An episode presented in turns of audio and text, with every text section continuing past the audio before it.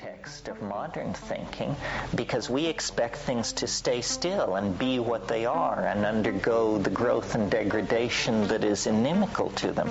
But no, the redemption of spirit and matter means the exteriorization of the human soul and the interiorization of the human body so that it is an image freely commanded in the imagination. Imagination.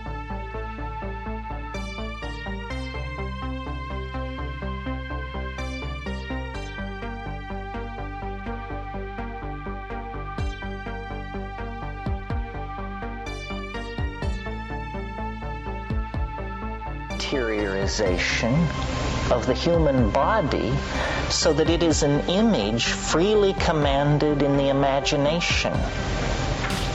Imagination.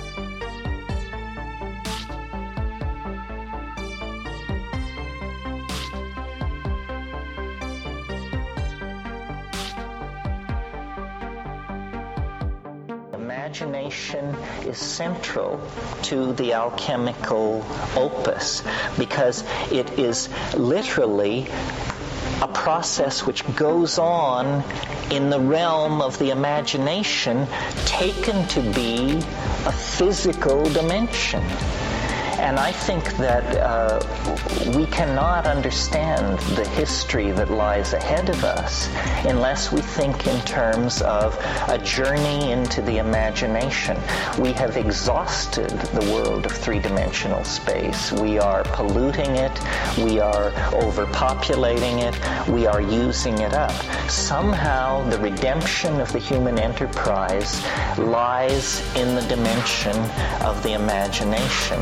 And to do that, we have to transcend the categories that we inherit from a thousand years of uh, science and Christianity and rationalism, and we have to re-empower and re-encounter the mind. And we can do this psychedelically, we can do it yogically, or we can do it alchemically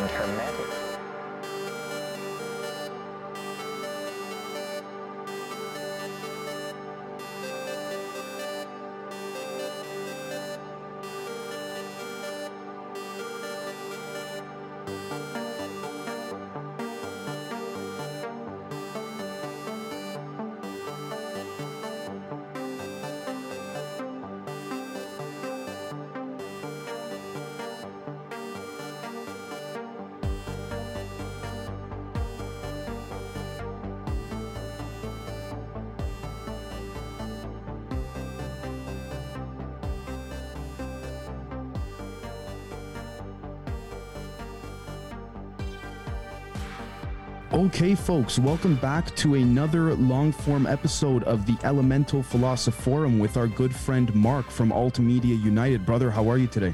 Doing great. Glad to be here for another round table into the periodic table of elements. Awesome, 100%. Well, today's uh, topic, we're going to be covering iron. I don't know if any of you guys wanted to start it off. If not, there's a few things that I found uh, peculiar to, to kick it off as well, but up to you guys. Well, I'll uh, I'll just give people a breakdown for the general stuff. Iron is incredibly important to the history of mankind on a technological standpoint, but I think people would be surprised to know that human beings are ha- or have been using iron way before they were able to kind of smelt it from ores. Um, mm. So that that was why I chose like iron because I'm like, all right there's some history to iron. It's more than just like uh, one of these newer elements that I'm sure we'll get into in the future episodes here. But it's the atomic number 26. The symbol is Fe. That comes from the Latin ferrum, which is probably, you know, a derivation of some word from another word from another word because iron has, like I said, existed in our culture for a long time. So it has a pretty interesting history. But uh, with that being said, it's the most common element on Earth right in front of oxygen. So that's kind of the primary reason why when I was kind of thinking about what we would talk about, I was like, iron sounds like, you know, it not only does it hold such an interesting place in human culture, but it it's the most common element on the planet. So Wow. Well, that's quite significant because I mean, I just wanted to say that uh, citing nationalgeographic.org, something I found quite peculiar is, and I just to give the full context here, and I quote, uh, magnetism is the force exerted by magnets when they attract or repel each other, of course. It's caused by the motion of electric charges. Now, interestingly enough, if we take a look here, in most substances, equal numbers of electrons spin in opposite directions, which cancels out their magnetism. That is why material materials such as cloth or paper are said to be weakly magnetic. In substances such as iron, cobalt, and nickel, most of the electrons spin in the same direction. This makes the atoms in these substances strongly magnetic but they are not yet magnets end quote now the interesting thing i find about this particularly having to do with the uh, electronics or the uh, spins of the electrons in general has to do essentially with what many people would i guess you could say uh, relate to again the same concept of uh, if i'm not mistaken sir roger penrose pertaining to the spinor theory. I'm not trying to get mm-hmm, too okay. into into physics and all that because again i'm not a physicist but i found some interesting correlations pertaining to the way in which there's a, a description pertaining to the electromagnetic charge of s- certain elements of mr penrose's spinor theory and what we see here pertaining to the subatomic structures and all that and the electrical charges within iron the i mean this is a this is an element that has not only been around on the earth for like 5000 years or so we've been trying to use it like mark said before even smelting it. But i mean it comes from space too. I found specifically um, an Intuit uh, colony i guess or, or settlement that literally settled next to a meteor and would use its iron for generations and generations for just every any use it could find. Inuit, uh, like up in Inuit, northern Can- Inu- Canada. Inuit, I N U I T. Inuit, yeah, from Canada, yes. right? Yes. Awesome. So, yeah. I mean, this they literally the, this this doesn't just come out of the you know natural processes of the earth. It's all over the galaxy, universe, whatever. Well, you know, something that uh, a guy I've interviewed talked about is like I don't know if this is related, but his theory, you know, of the electric universe was that this iron exactly forms, you know, in our atmosphere somehow due to like whatever solar storm or planetary storm that's going on. So, like the way I visualized it at first, and I don't know how true this is, uh, it might be true considering this picture I just found, uh, but like imagine like a lightning bolt shaped meteor of iron just like hitting the earth and like yeah. creating like a tower almost and then you know there's this really ancient uh, iron pillar in Delhi where it's like you know it kind of looks like it just like is in the ground and they built around it.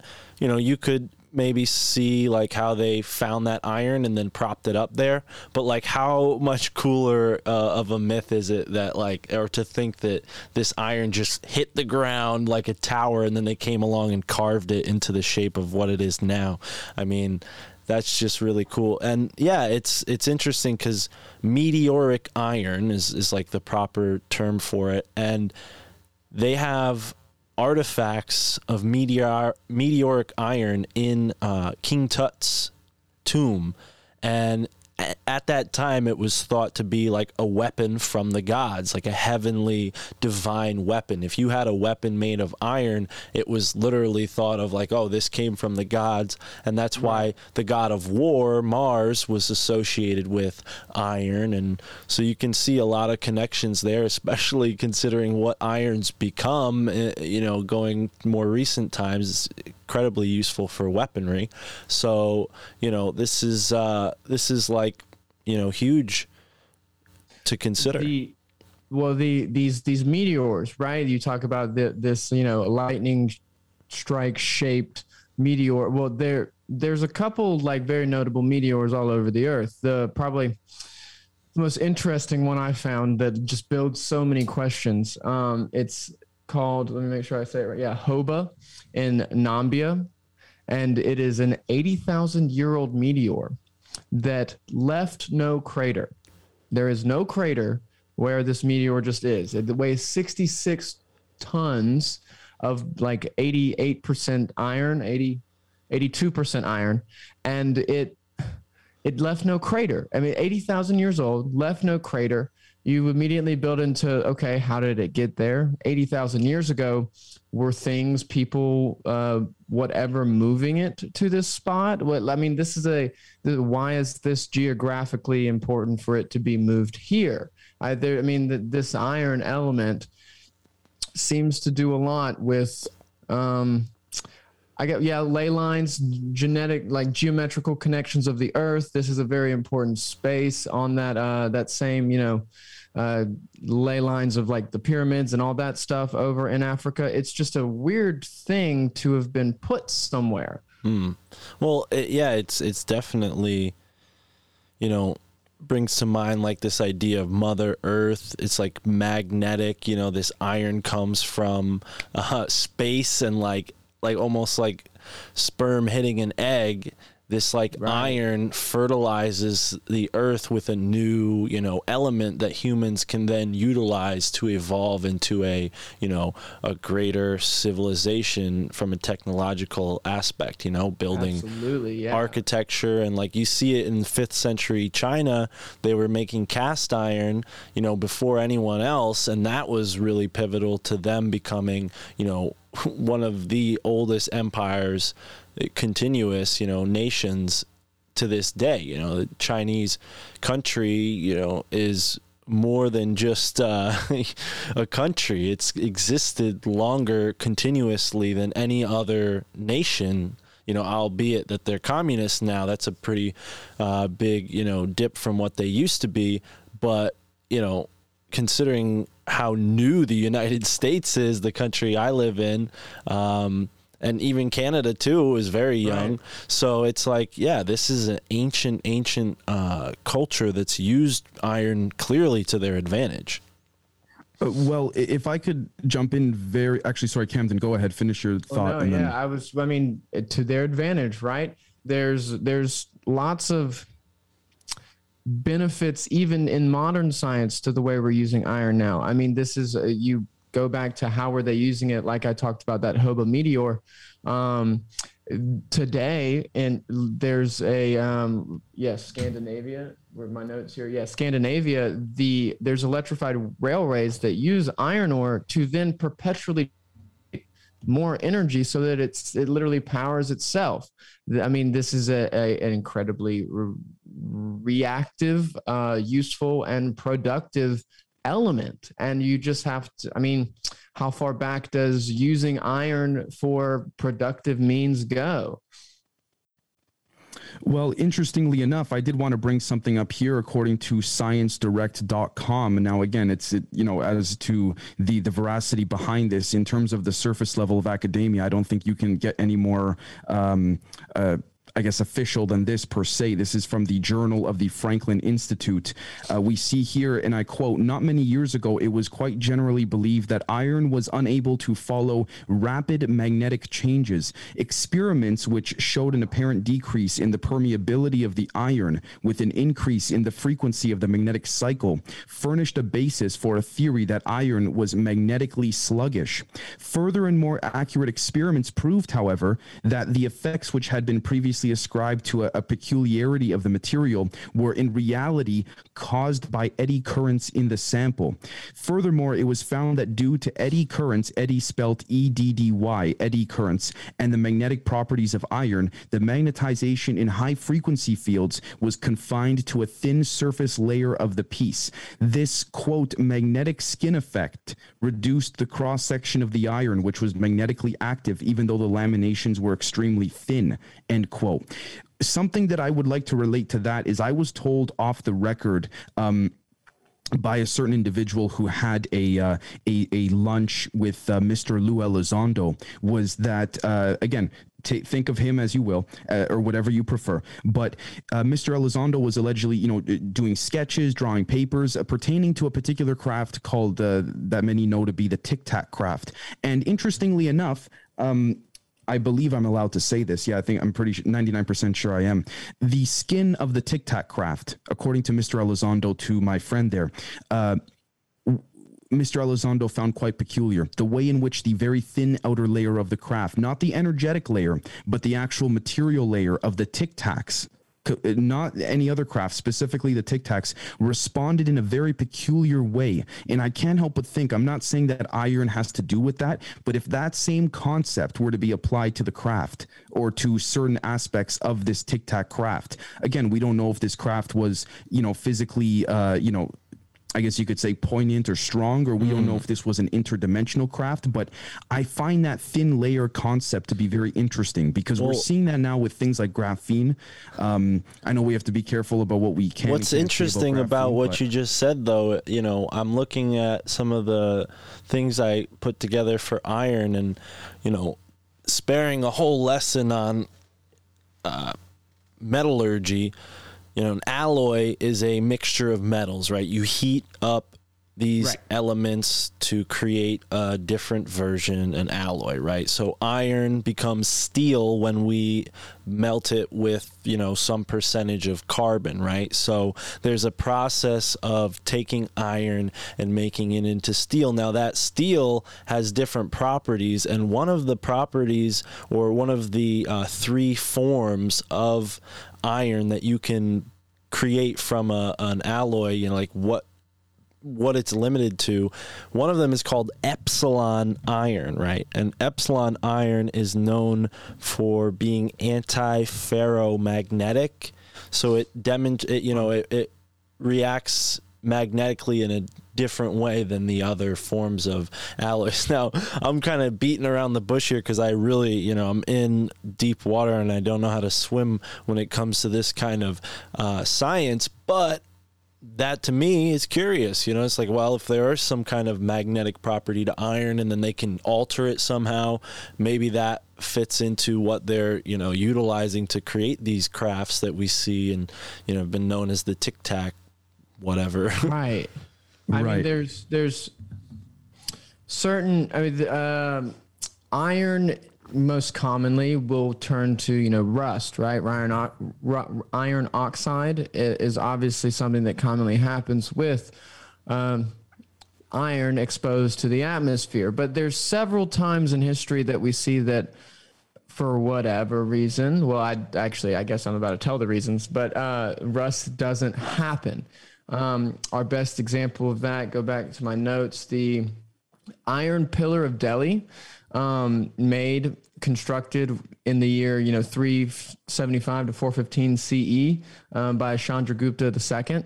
It doesn't rust. That is a that is an old. I mean, I guess at this point, almost over a thousand years old, almost. Um, iron pillar that just hasn't rusted at all uh, the chemical makeup of it it's pointed to the, the what they've found through you know obvious study of it is that it uses a crystalline iron hydrogen phosphate form. So it's mostly iron back to that alloy thing but all the way back in the year 375 were they already doing these complex alloy uh, uh, combinations of elements and th- to to make better iron, make less corrosive, less uh, wear and tear from the elements iron. So if we then expand that to these tic tac vehicles, these these uh, otherworldly things, their science is probably even better, right? So they can make you know alloys uh, even more impervious to the effects of not only the atmosphere, but let's even take it to impervious to the effects of space and time. You know. Right. Exactly. Wow.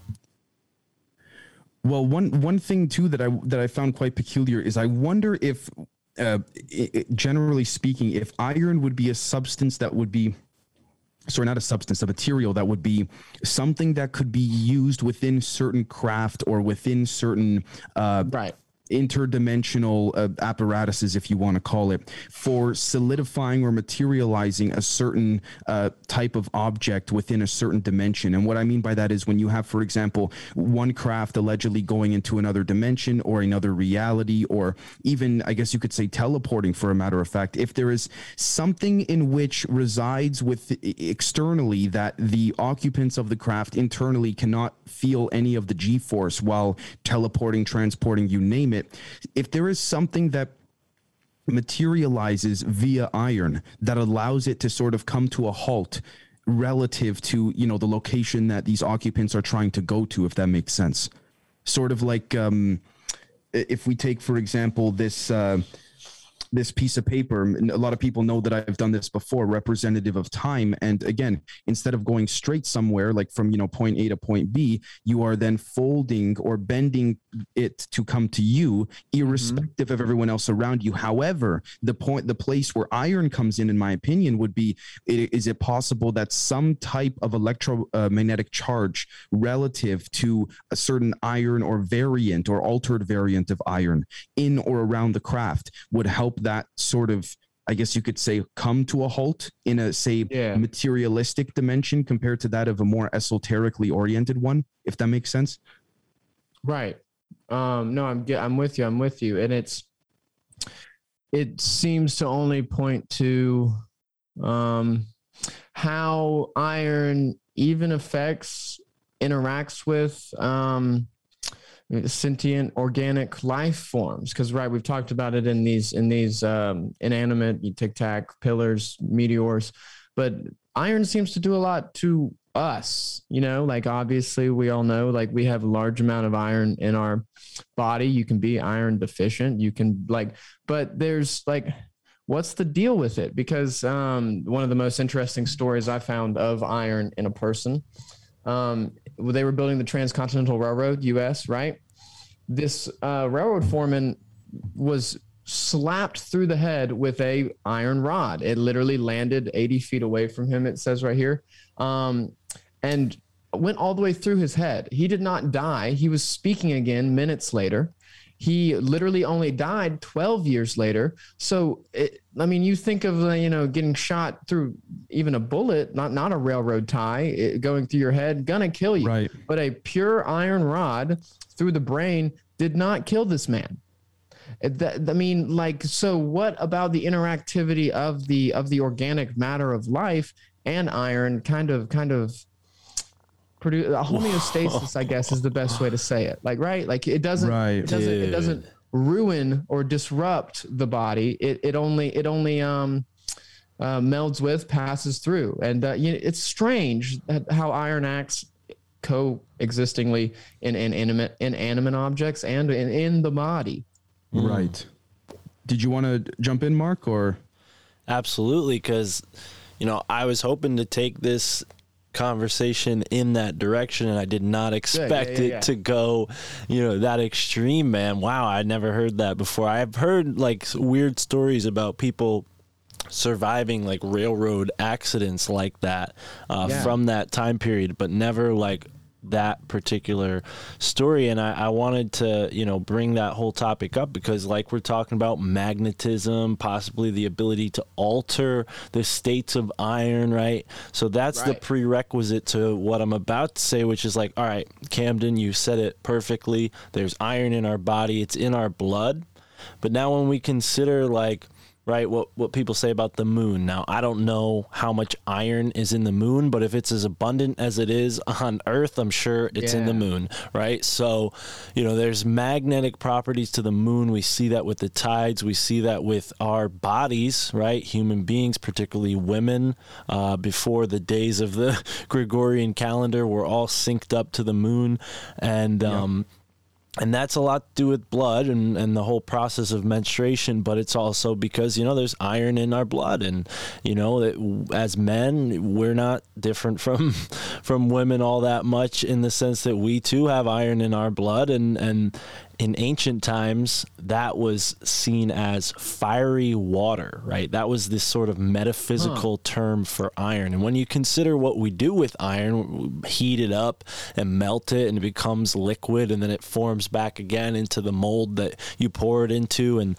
you know, they had like legendary weapons, like I said, that were created from meteoric iron or Damascus steel and like these yeah. special types of like, you know, metals that they were able to alchemize. But on the metaphysical uh, human alchemical level you know this iron is it's literally liquid fire like your blood heats up you've, you've heard the phrase you know my blood was boiling you know like people have had fevers experience that you know same feeling of like hot blood right so right. there's clearly you know not just you know an electricity aspect to this with the heating up, but there's that magnetic aspect as well. And then you consider what they're doing with, uh, we'll call it the jab and the graphene, and maybe that being just permeated through our environment. Like, what if graphene is inherent to iron? So now it's going to bond somehow with this iron and then alter that, you know, on a really alchemical. chemical periodic level, right? I mean, this is the elemental level that we're trying to reach with this show. But yeah, it's it's just you know. It's no coincidence that they call this, you know, they relate it to Chokmah, which is the life force or wisdom. Uh, and it, it's, you know, all goes back to this kind of uh, Kabbalah type stuff. But within those lessons, they talk about iron as fiery water. Right. It's and interesting. Yeah. Um, I immediately, I while you were talking about it on the moon, I went and looked up, and uh, the first thing that I, you know, got into, they have found back to your magnetism, they have found a lot of iron and titanium on the northern hemisphere of the moon. It is it is not in large enough traces for them to know if there's not a lot of it in the southern hemisphere. So we're not talking about like the light side of the moon versus the dark side of the moon. We're north and south of it, which I again obviously point toward, you know, poles of magnets, right? So right. that's interesting that it really yes, it absolutely is on the moon, but so far only found in the northern hemisphere. Mm. Well, interestingly enough, again, re- referencing back to sciencedirect.com, I just wanted to quickly bring this, uh, throw this in here. Um, while I can. The magnetic skin effect, again, uh, reduced, and I quote, the cross section of the iron, which was magnetically active even though the laminations were extremely thin. However, now, careful experiment, I didn't read this part yet, careful experimental measurements compared with theoretical calculations proved that the real permeability of iron remained unchanged at frequencies up to about 10 to the sixth, and that previous uh, results had been in serious error due to neglect of the fact of the factors mentioned. This fact having been established, efforts were made to see what practical use could be made of iron in high frequency work and to and to that end some extensive experimental investigations of the saturation curves and core losses were made upon specimens laminated as thinly as was commercially pract- uh, pra- practicable. The resulting data have furnished a basis for design. End quote. Now, the reason I say that is because it, it, I can't help but think of again what you said, Mark, about iron being in our blood, iron being in our body, regardless of gender or anything like that. Right. If there would be something, and again, I'm not trying to connect this to what's going on in the world right now, or the the boop boop, we'll call it. Well, um, I, but I will make mention. Sorry, I think we sure. might have found our next element to do. You know, a, a graphite of sorts. But anyway. right, right, exactly. And it, I can't help but think that if they're again showing that this study, this is from 1917, if I'm not mistaken, this journal here, to know what they know at, the, at this level if there would be some type of magnetic response to iron if placed in a certain frequency therefore if the human body were to be in an environment geographically and physically where there would be some type of manifestation of you know abnormal frequencies that cannot be detected uh, again by with our normal senses. But if there was something that could alter that within our blood i, I cannot help but think what that could do. Not just make people feel tired or feel like they're going to faint, you know, when someone says I'm low on iron or something like this. I'm speaking of something far more, maybe very positive, but also something far more de- uh, depraved as well. Mm. Yeah. Well, considering, you know, back to the alchemical side of things, you know, esoteric alchemy, we're talking about metal iron as mercury in the body, right? So mercury is part of this alchemical process, and it it definitely you know is associated to reproduction and sex, right? So right, and you know I'm not an adept, so I'm not going to go into all of like the ins and outs of it. But from what I'm reading here on a publicly available site, it says the life force, meaning mercury, burns tissue cells in physical bodies as a flaming wick dissolves its candle wax. Both the body and the candle are sure to burn in its due course, making the transition of physical death a certainty. Tempering the course of this life forge towards Mercury through art sustains the physical vehicle to its natural span of between 120 and 144 years on average.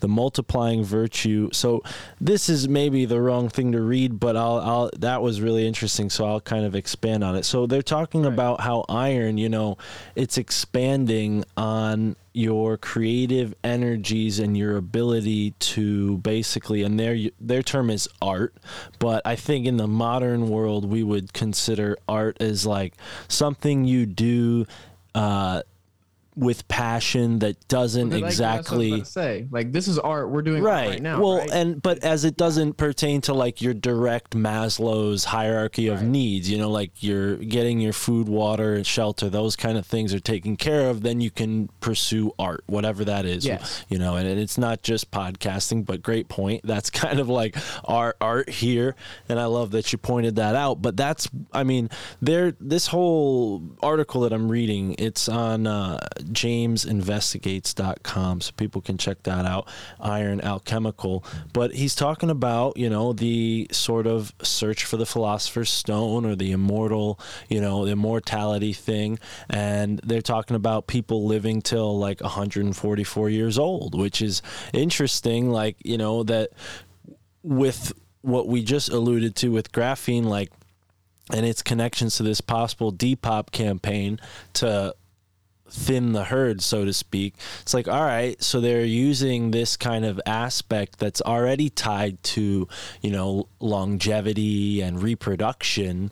You know, it's just it just fits right in. You know, we don't need to get into all the details on the boo boo as uh, Dave called it, but you know, I think that that's like kind of what we're talking about here because when you consider what's going on on a planetary scale it's dark arts occult, like Sam Tripoli says, you know, and he oh, right. says it that way. And I think he's right. And he doesn't even know how right he is sometimes, like in detail, like down to the core. There are groups who understand alchemy to the point where they are utilizing it on all fronts and it yeah. fits into the industries that we see iron being used in and all of the different innovations and players in the long history of man's uh, use of iron.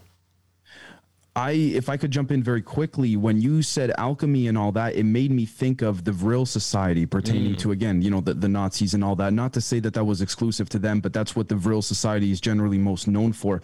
It made me think of the different forms of propulsion and different ways that one could access different, again, maybe, I don't want to say ether realms because uh, there may be not just one or more, or there may just be one singular realm per se, but the layers of that realm. And i say this in a way that prescribes to potentially prescribes to the narrative of how we look at individuals like jacques vallée for example saying that he believes there is some type of holographic machine that is changing our perception of when we observe ufos and things like that. And and not always to bring it back to ufos but or alien craft in general but i find it interesting that the the at least from my perspective, what comes to mind as you were speaking, Mark, was just the overall idea of there being some type of alteration within someone's uh, esoteric body and their physical body as well. And if there's been some type of alteration of iron within said person's body at the same time that they've been experiencing, you know, what they claim to be a, you know, witnessing a UFO or even something even more so, an esoteric event where they're sleeping at night and they're they're abducted or, or something like this occurs, or even for the sake of individuals practicing alchemy, if there's any um, uh, contribution, not not necessarily trying to say that in a good way or bad way, but a contribution towards the way in which someone's iron levels could actually, I guess you could say, alter the state of a certain electromagnetic spectrum you know what I mean? So it wouldn't just be exclusive to a UFO experience. It would just be that if there were others that knew how to harness this, uh, other humans, which I'm sure there have been and there are, w- what that would do to someone's, you know, iron levels in their body, if there would be a magnetic, let alone an electromagnetic response that merges the the, the ether realm with, for example, with the physical realm, uh, if you want to call it. But that's that's what comes to mind uh, for for me at least.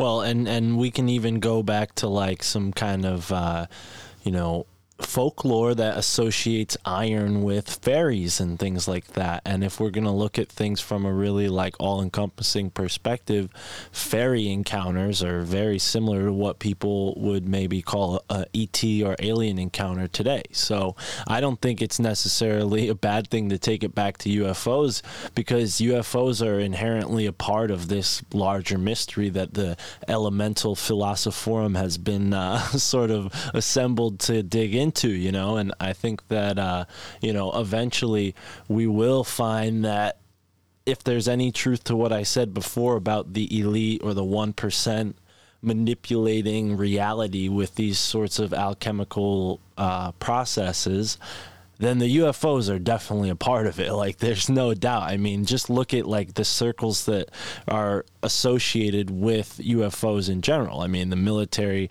the right. uh, you know weapons. Uh, I'm sorry, military industrial complex is the better term because it's not just the United States military. You know, it's it's all of these uh, military groups. Anybody who takes up the business of uh, killing people, I think, is a part of uh, is a part right. of a, a select uh, group group of industries that were started by these elites. I mean, you can look at like the the uh, Dutch East Indies Company. I mean, it's literally the reason why we have Wall Street right? They invented right. that system of sort of casino betting uh, around like the values of commodities and such. So we're talking about a, a system that's been set up around us by these players, but enough time has passed to where the connection has become sort of murky and the propaganda has become very very thick you know and, and i think that's the other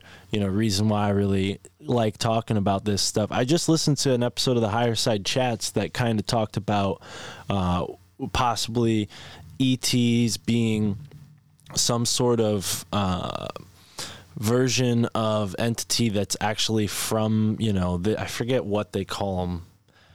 It's like it's confusing. Let me look it up right now. It's it'll take two seconds, but yeah, I I found that fascinating that the ETs that we think come from other planets or whatever are actually uh, crypto terrestrial, meaning they're just, you know, like in the same category as Sasquatch, so to speak, but way more nefarious and, and technologically advanced.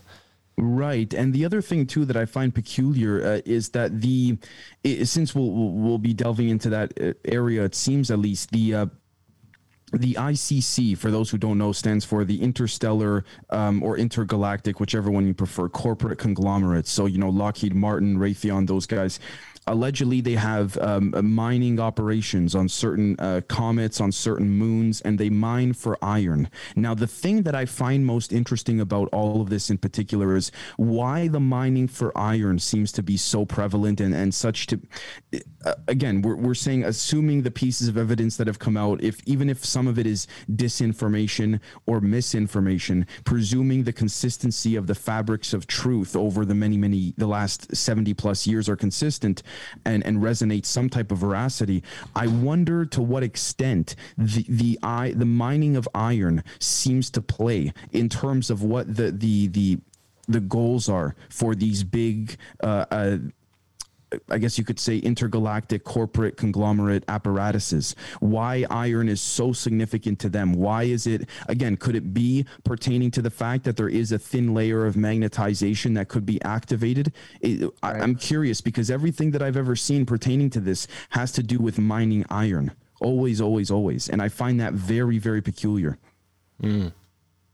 Well, it goes back to alchemy, man. I mean, it, it's the primary interest of the uh, ruling elite because it yields so much power, especially in their day with the sort of, I mean, we would think of it from a modern perspective, which I don't particularly agree with, uh, like kind of like silly that they associated like, oh, uh, spiritual alchemy, esoteric alchemy, and then metallurgy all in the same group. But you got to understand like that perspective, so to speak, uh, in the context of where they are at in that point in time. And it's like, all of these things are still related today. We only think of them as separate because of science and scientism, you know, the belief that science is somehow, you know, inherently material based, right? This, uh, right. So I think, well, you know, alchemy really is the, uh, key factor to understanding this kind of uh, process and it is metaphorical. It's not just uh, practical you know? Even though we call practical alchemy chemistry now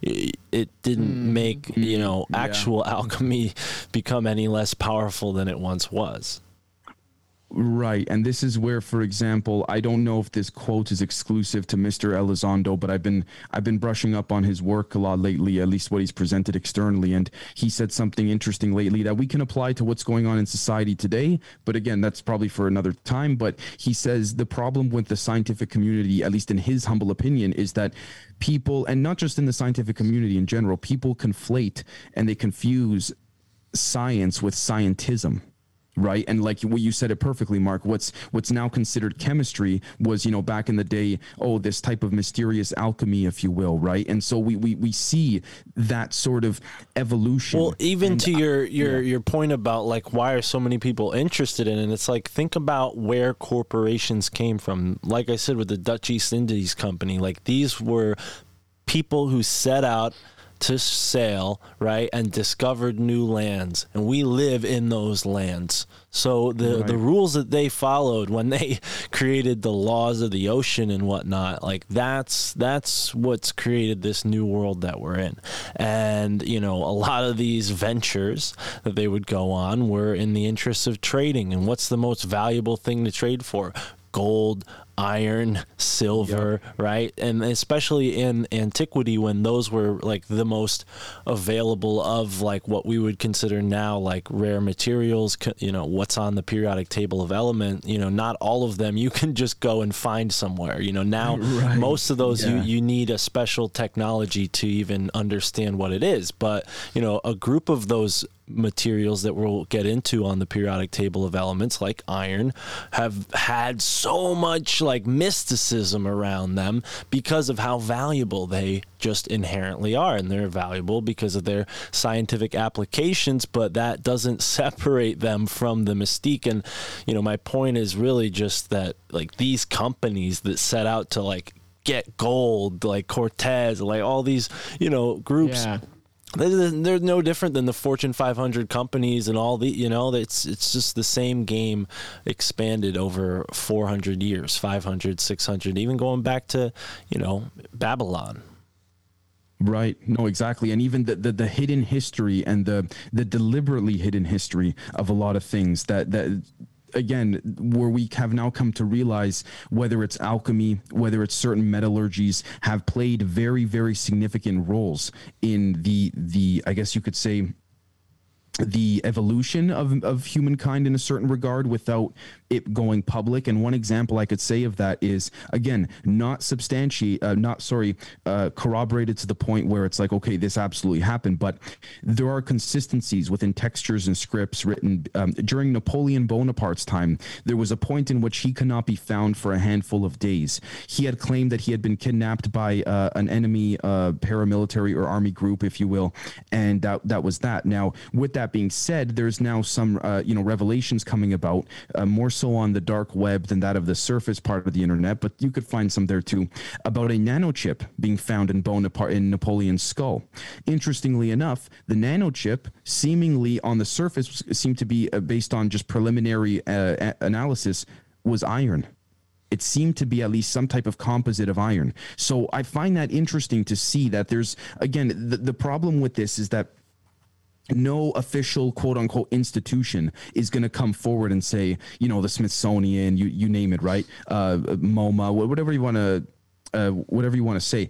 The sorry, not MoMA. Um, it was another institution anyways um, they they haven't they won't acknowledge these type of things so it only leaves people like us to speculate and and and to be able to say okay where can we go from here based on what we're seeing and what we have seen Absolutely.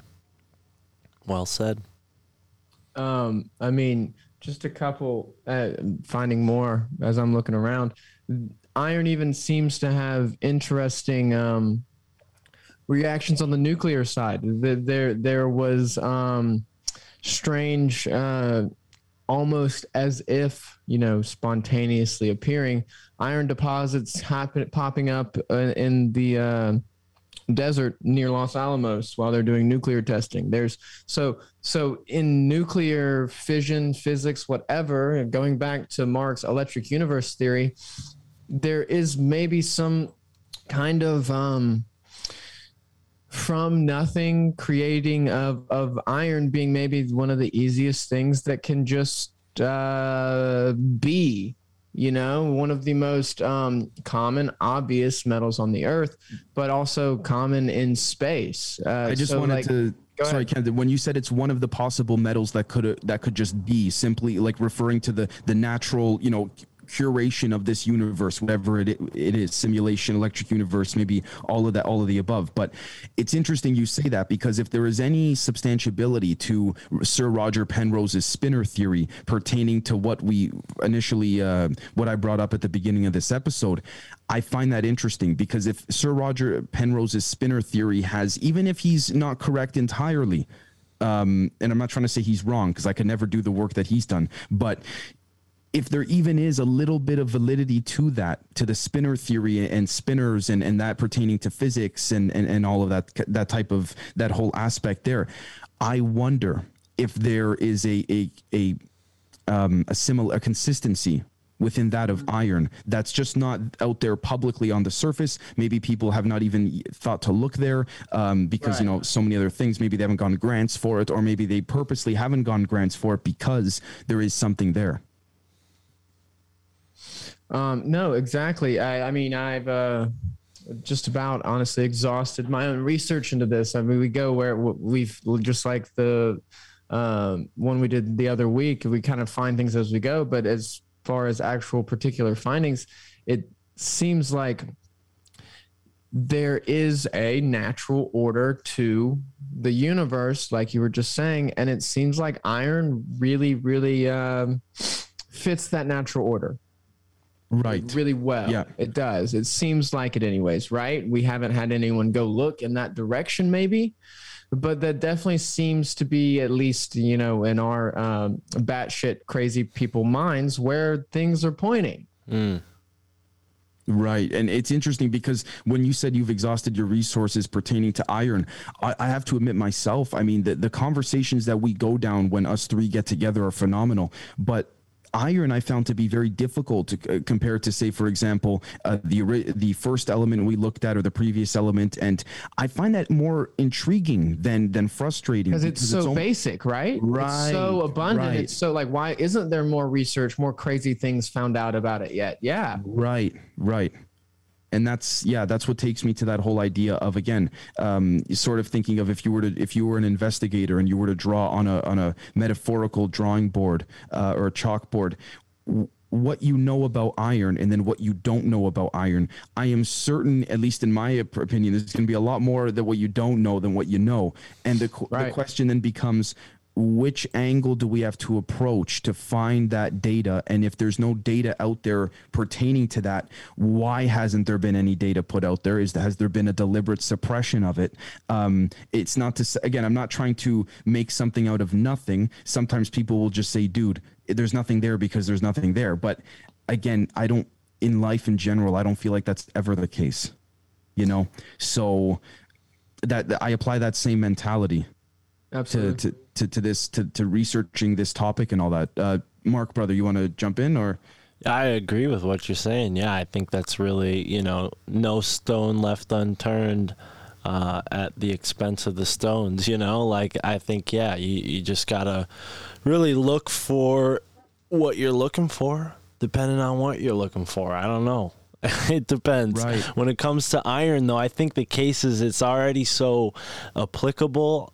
It's almost like it's being used. Maybe the case is just like not to be, uh, you know, bleeding into what you just kind of set against, but uh, you know, maybe they're just using it so much to make steel that they never thought to, to go ahead and look at some of the more mysterious sides of Maybe it. so, But right? Yeah, maybe so. it, I mean, it's so useful. It's been useful. Uh, but like I said, it's got these associations with war. It's got these associations with male fertility. It's got associations with uh, the military-industrial complex. You know, I mean, steel is how they make weapons. You know, it, it's just it's just very useful for that. I, I found something very quickly that here pertaining to the uh, the northern and southern lights. Um, very recently, people have said that they've been able to uh, hear the northern lights in terms of a sound, if you want to call it, and the sound based on the general direction, uh, the consistent pattern of where people say the sounds are coming from, based on you know where they point, okay, this part in the sky and what have you. Interestingly enough, again, may there may be something here, there may not be, but I think it's important to throw it out there connect to the alleged, and I say this carefully, the alleged planets where the these ICC um, cor- uh, conglomerates are doing their mining for iron. And I, again, I've been told as well too, off the record, but not to say this is true per se, but when certain parts, certain, uh, I don't want to say forms, but I guess if you want to call, I don't even want to use the word variation, but when iron generally is brought into a very highly charged electromagnetically uh, electro- electromagnetic vicinity and when i say highly charged i'm referring to esoteric spirits and you know uh, alleged haunted locations there seems to be much more activity when iron is is brought into that location compared to when it when it is taken out. If I'm not mistaken, I do not mean to to to put words in anyone's mouth here, but there were some paranormal investigators, take them as you will, that uh, have attempted this and they've found some interesting things that have have have come from this in addition to you know corresponding it with certain electromagnetic devices and equipment Mm. Yeah, I was uh, I was just walking through like a, a little. Uh, I, you can call it like a nature preserve, I guess. But you, in Connecticut, we got like hundreds of these. You know, in every town, there's little spots designated as parks, and they just woods. So I was walking through the woods, looking along the river, and I find this piece of iron just like all corroded, and I'm like, oh wow, this is interesting because this was a couple days before you know we were supposed to do this. What like a week ago, and right. I was like, oh wow, that's weird. We're gonna talk about iron. I find this weird piece of iron, and just the way it was shaped, it just you know it was kind of like almost like a nail but then towards the end where you think like the head of the nail would be there was yeah. like this weird like almost square shaped part of it. So i'm like this could be a part of like some kind of old you know railroad tie or some kind of weird thing like that but just the way it corroded and after this conversation my hopes is that it's some kind of meteoric iron that i just happened to find. That would well, be yeah, cool no, i'm thinking that the meteoric iron is um more abundant than anyone had originally thought. Maybe Mm. there seems to be a saw. I mean, you point to Tutankhamun having a meteor sword, Damascus steel coming from meteors originally. That Hoba thing. I mean, there there seems to be a lot of meteoric iron even besides the naturally occurring. Mm. Well, one one thing I wanted to, to to add as well too is that it just came to my mind now, and thank you for that story, brother, because that that really, if not for that, I maybe would have not thought of this. But when you see, for example, uh, Project Carrot, uh, or you know, um, whether it's you know Bob Lazar, Lou Elizondo, or you know many whistle alleged whistleblowers and things like that, but more so the ones that have chosen to be a little more, I guess you could say, under the radar because of the the details they've brought out one interesting thing that I found is that in the research, and, and our audience will know generally that the uh, the the composition of certain um, okay, so this is going to be a little bit of a of a of an explanation, but just bear with me. The composition of certain or of all alien craft, really, whatever metallurgy they're made of, when you were to split those pieces of the craft up into different chunks, regardless of whether big or small, regardless if you cut it into a triangular chunk or anything like this, it doesn't matter how. If you were to analyze the subatomic structure and, and the, the, the, the details of it, it still represents the entirety of the rest of the craft and basically saying that it, it is in in and of itself a living entity or a living representation of the rest of the craft. You see what I'm saying? No matter how much you cut it up, the more you like if the more you looked into big or small the piece, the more you saw, oh my gosh, this is the the this, this is like the the makeup of the rest of the yeah. craft. Now, I connect this to iron because interestingly enough, I wonder if Mark that story you said about, you know, going for your walk and and noticing this this this this metallurgy of iron there. I wonder if, and going back to what you said, Camden, about how this might just be the way in which the universe comprises iron of. If yeah. iron is a sort of representation of that sort of example, not not saying that there's a connection, but that there that same ideology or you know a, a, a, perspective could be applied to other areas. So, for example, iron frequentially, uh, materialistically, the subatomic structure of it, which could be why there's no public research out there pertaining to much of this is actually consistent with that of what's found in our bodies, with that of what's found all over the place, that would then subscribe and add or further the electric universe theory. The question becomes where's the mergent point between the esoteric side and the physical side of the iron itself? Exactly. Where, yeah, no, I mean, that's maybe maybe someone will start a science uh, uh, experiment from this even conversation but yeah where is that? Let's go someone needs to go find it. Right. Exactly. I see um uh what's it called? Mark you got a you pulled up a book there? Yeah i did. I saw that. Yeah. Yeah.